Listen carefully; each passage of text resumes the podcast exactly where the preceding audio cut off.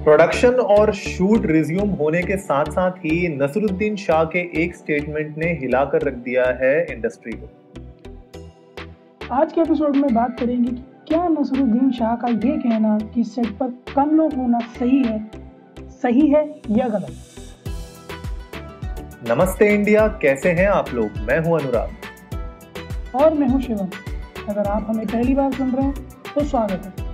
इस शो पर हम बात करते हैं हर उस खबर की जो इम्पैक्ट करती है आपकी और हमारी लाइफ तो सब्सक्राइब का बटन दबाना ना भूलें और जुड़े रहें हमारे साथ हर रात साढ़े दस बजे नमस्ते इंडिया में। तो कल ही हम लोगों ने एक एपिसोड बनाया था जिसमें हमने बात की थी कि कैसे ministry of information and broadcasting ने अपनी गाइडलाइंस जारी कर दी हैं प्रोडक्शन हाउसेस के लिए मीडिया हाउसेस के लिए, कि जब ये शूट अब रिज्यूम हो गए हैं तो उनको क्या क्या प्रिकॉशंस और मेजर्स रखने पड़ेंगे ताकि शूट एक सेफ़ एनवायरमेंट में हो सके। पर इसी के साथ साथ दो दिन पहले नसरुद्दीन शाह का एक स्टेटमेंट आया था, जब उन लोगों ने हिंदुस्तान टाइम्स को एक इंटरव्यू में बोला कि उनको ऐसा लगता है कि सेट पर बहुत सारे लोग होते हैं और उनका कुछ काम नहीं होता, वो लोग कुछ नहीं कर रहे होते हैं। तो अब क्योंकि अब इन सब रिस्ट्रिक्शंस और मेजर्स के चक्कर में थोड़ी सी चीज़ें स्ट्रीमलाइन हो जाएँगी और कॉस्ट इफ़ेक्टिव हो जाएँगी क्योंकि उन लोग का अब कुछ काम नहीं रहेगा सेट में। तो मुझे लगता है ये जो स्टेटमेंट आई है शिवम, ये थोड़ी सी मुझे बचकानी स्टेटमेंट लगी इतने बड़े स्टार इतने बड़े लेजेंड के मुँह से। तो थोड़ा सा मुझे वियर्ड लगा कि ऐसी स्टेटमेंट उन्होंने क्यों बोली। वही है ना अनुराग, बहुत ओपन एंडेड और वेग है कि आप बात किन की कर रहे हो।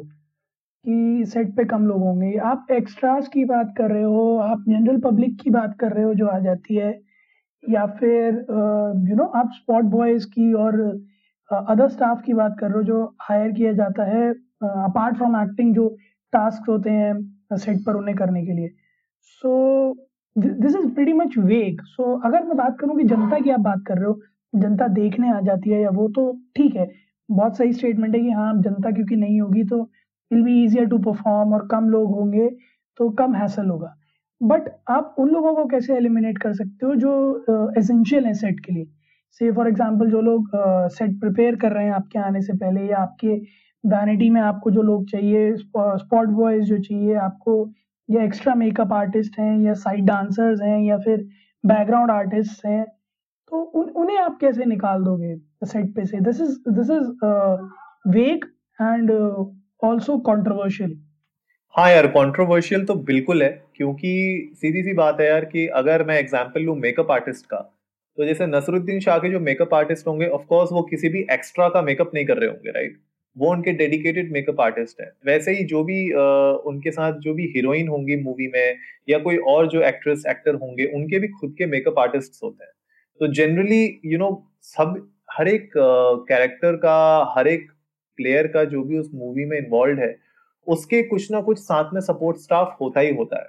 ठीक है? अब आप बात करो भाई लिरिसिस्ट चाहिए आपको गाने के लिए, आपको एक म्यूज़िक डायरेक्टर चाहिए, आपको सिंगर्स चाहिए राइट तो मेरे ख्याल से हर एक किरदार का अपना अपना रोल है मूवी में। और मूवी बनाते समय हमें ये नहीं भूलना चाहिए कि ये जितने भी सपोर्ट स्टाफ है एक्टर एक्ट्रेसेस जो हम ऑन स्क्रीन में देखते हैं, जो हमारे मेन एक्टर एक्ट्रेसेस होते हैं उनके पीछे इतने ज़्यादा लोग जो काम कर रहे हैं ना, वो बैकबोन है आपकी मूवी के, क्योंकि उनके बिना ये जो पूरा आपको एक सिनेमैटिक व्यू मिलता है, हर एक चीज़ परफेक्ट दिखती है, कपड़ों से लेके मेकअप से लेके यू नो इनफैक्ट जो आप डायलॉग बोल रहे हो नसरुद्दीन शाह, वो डायलॉग भी कोई ना कोई आपको लिख के देता है।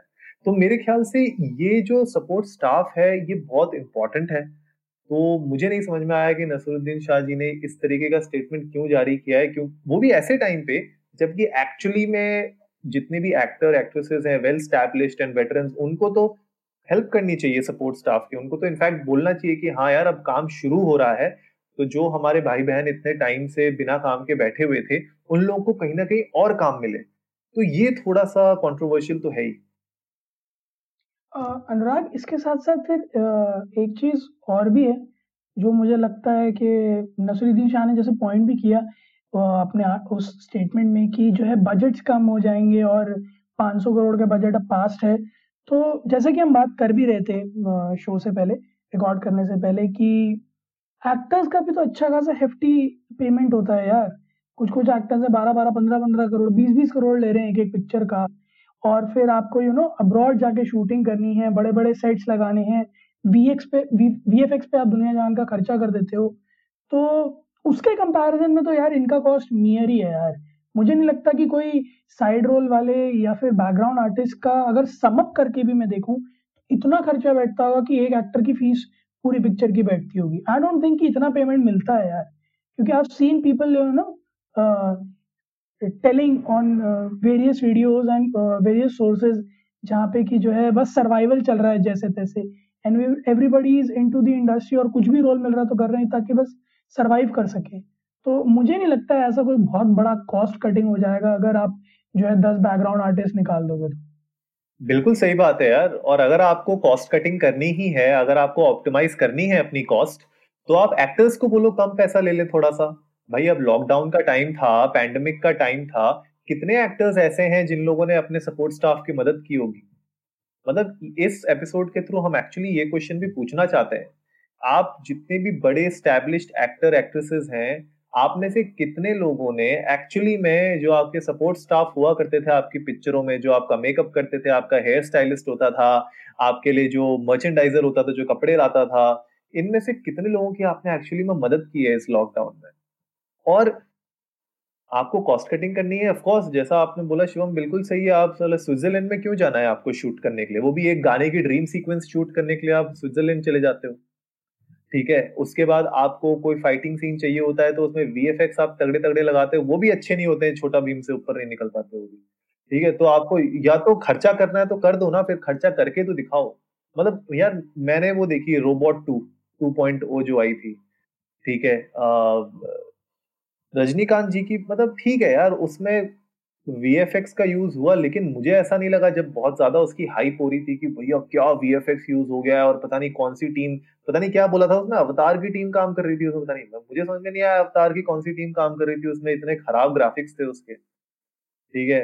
और उसमें जो अक्षय कुमार को वो चील बनते हुए दिखाया था, कितना गंदा ग्राफिक्स था यार वो। मतलब मुझे ऐसा लगता है कि जो लोग खाली VFX स्कूल में पढ़ाई कर रहे होंगे, वो भी उससे अच्छा डिज़ाइनिंग कर लेते होंगे। पता नहीं अनुराग मतलब आ, मेरे एक चीज़ ये बिल्कुल समझ में नहीं आती कि आप जो है पीछे पेरिस का सीन दिखा दोगे या फिर यू नो जो है कहीं हसीन वादियाँ दिखा दोगे। तो मुझे ऐसा नहीं लगता कि ये सीन सारे सिर्फ़ बाहर ही मिलते हैं हिंदुस्तान में नहीं मिलते। क्योंकि मैं आए दिन पोस्ट देखता रहता हूँ इंस्टाग्राम पे एक से एक अच्छे शूटिंग सीक्वेंसेस के मुझे इमेजेस दिख जाते हैं यार वीडियोस दिख जाते हैं जहाँ पर आराम से वो शूट हो सकता था। और आपके स्काउट्स होते हैं यार जो हंट करते हैं। तो ऐसा नहीं है कि उन्हें जगह नहीं पता होगी हिंदुस्तान में। इट्स जस्ट दैट कि आपको जान के दिखाना होता है कि सवा सौ करोड़ की पिक्चर है, इतना पैसा लगा है, बाहर इतना दिया है वी इतना दिया है। आप आप खुद प्रोपोगेंडा और हाइप क्रिएट करते हो। होती है या नहीं होती है, वो तो बात की बात है। आप खुद करते हो इतनी हाइप क्रिएट तो ये कहना बिल्कुल गलत होगा मेरे ख्याल में कि जो है कॉस्ट कॉस्ट इफ़ेक्टिव हो जाएगा अगर जनता कम होगी। तो आप जनता कम करने की जगह प्रोपोगेंडा कम करो। आप सीन्स और अपने एक्टर्स से कहो कि वो कम पैसा लें, क्योंकि लॉकडाउन है वो भी प्रोड्यूसर पे थोड़ा सा रहम खाएँ ओटीटी पे रिलीज़ हो रही हैं, उस तरह के बॉक्स ऑफ़िस हिट्स नहीं है। तो अगर कोई एक्टर अभी अगले एक साल तक थोड़ा कम पैसा ले लेगा तो मुझे नहीं लगता कि वो बिल्कुल समुंदर में से लोटे भर पानी वाली बातें हैं यार। बिल्कुल सही बात है यार, और तुम ये खुद सोचो ना कि कोई भी एक्टर एक्ट्रेस जब आप लोग काम करते हैं सेट पे तो आपके साथ ये जो सपोर्ट स्टाफ है, ये मेक श्योर sure कर रहा है कि आपको किसी और चीज़ की टेंशन नहीं लेनी पड़ रही है। आपके पास जो डायलॉग्स हैं, आपके पास जो सीन है, आपका पूरा फोकस अपनी एक्टिंग में होता है। आपको किसी चीज़ की परवाह नहीं करनी पड़ती कि भैया मुझे ठंडा पानी मिलेगा कि नहीं मिलेगा। भाई, हमने देखा है जो पुरानी फ़िल्मों में जहाँ पे शूट होते थे रेगिस्तानों में वहाँ पे वहाँ पे आपको एसी भी चाहिए, सब कुछ चाहिए, वो सब भी तो अरेंजमेंट हो रही है।